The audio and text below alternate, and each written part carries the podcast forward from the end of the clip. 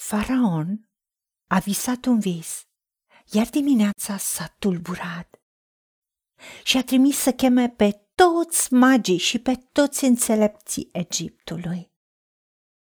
Le-a istorisit visele lui, dar nimeni n-a putut să le tălmăcească lui Faraon. Atunci, mai marele paharnicilor a luat cuvântul și a zis lui Faraon, Mi-aduc aminte astăzi de greșeala mea. Faraon se mâniase pe slujitorii lui și ne aruncase în temniță. Era acolo cu noi un tânăr evreu, rob al căpeteniei străjelilor. I-am istorisit visele noastre și el ni le-a tălmăcit și ne-a spus în tocmai ce înseamnă visul fiecăruia. Lucrurile s-au întâmplat în tocmai după tălmăcirea pe care ne-o dăduse el. Faraon a trimis să cheme pe Iosif. L-au scos în grabă din temniță.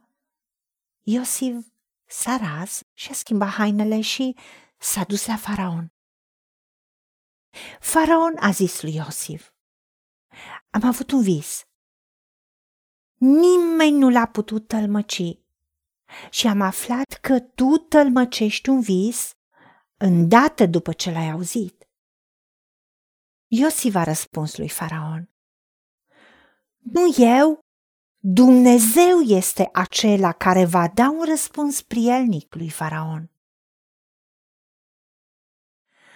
Doamne, Tată, îți mulțumim că nu doar că tu ai fost cu Iosif, dar și Iosif a fost cu tine. A rămas lângă tine. Și tu i-ai vorbit în multe moduri. Și ai dat această ungere de a tălmăci și a înțelege visele. Doamne, Tată, îți mulțumim că ne-ai dat un exemplu extraordinar a ce înseamnă să rămânem lângă tine și în dragostea ta. Ajută-ne în orice moment al vieții noastre să lăsăm ca darurile pe care tu le-ai pus, ungerea pe care ai pus-o noi, să o folosim, să fim o binecuvântare pentru alții. Pentru că Iosif și-a folosit acest dar, această ungere, când a fost în închisoare și a văzut pe dregătorii lui Faraon chinuindu-se să înțeleagă ce însemnau acele vise. Și el le-a tălmăcit și le-a spus că tălmăcirile sunt de la tine, Dumnezeul nostru, și te-a recunoscut din nou, te-a înălțat din nou. Și această ungere pe care el a folosit-o, chiar dacă au mai trecut doi ani până mai marele paharnicilor și-a amintit de el. Dar în modul ăsta a ajuns să fie chemat să tălmăcească, să interpreteze visul lui Faraon. Și în momentul în care el a folosit această ungere din nou, a avut îndrăzneala să-i spună lui Faraon că nu el este cel care interpretează visul, ci Dumnezeu este acela care îi va da un răspuns prielnic.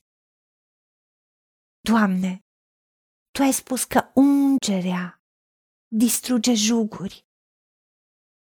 Am văzut exemplul lui Iosif cum a folosit ungerea, în care s-a lăsat folosit de tine și te-a onorat. Și tu l-ai scos din închisoare și l-ai înălțat, pentru că tu ai spus că dacă vedem un om iscusit în lucrul lui, acela poate sta lângă împărați, nu lângă oameni de rând. Da, tu ne înveți să slujim la orice nivel oamenii. Dar când noi suntem dedicați și rămânem în sfințenie pentru tine, ungerea ta ne eliberează, ne ridică, ne înalță.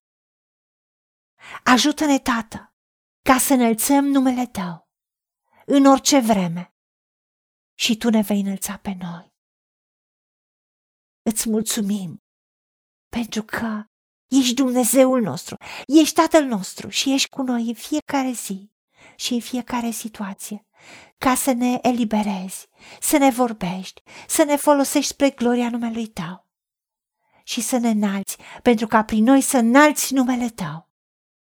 Îți mulțumim în numele Domnului Isus Hristos și pentru meritele Lui.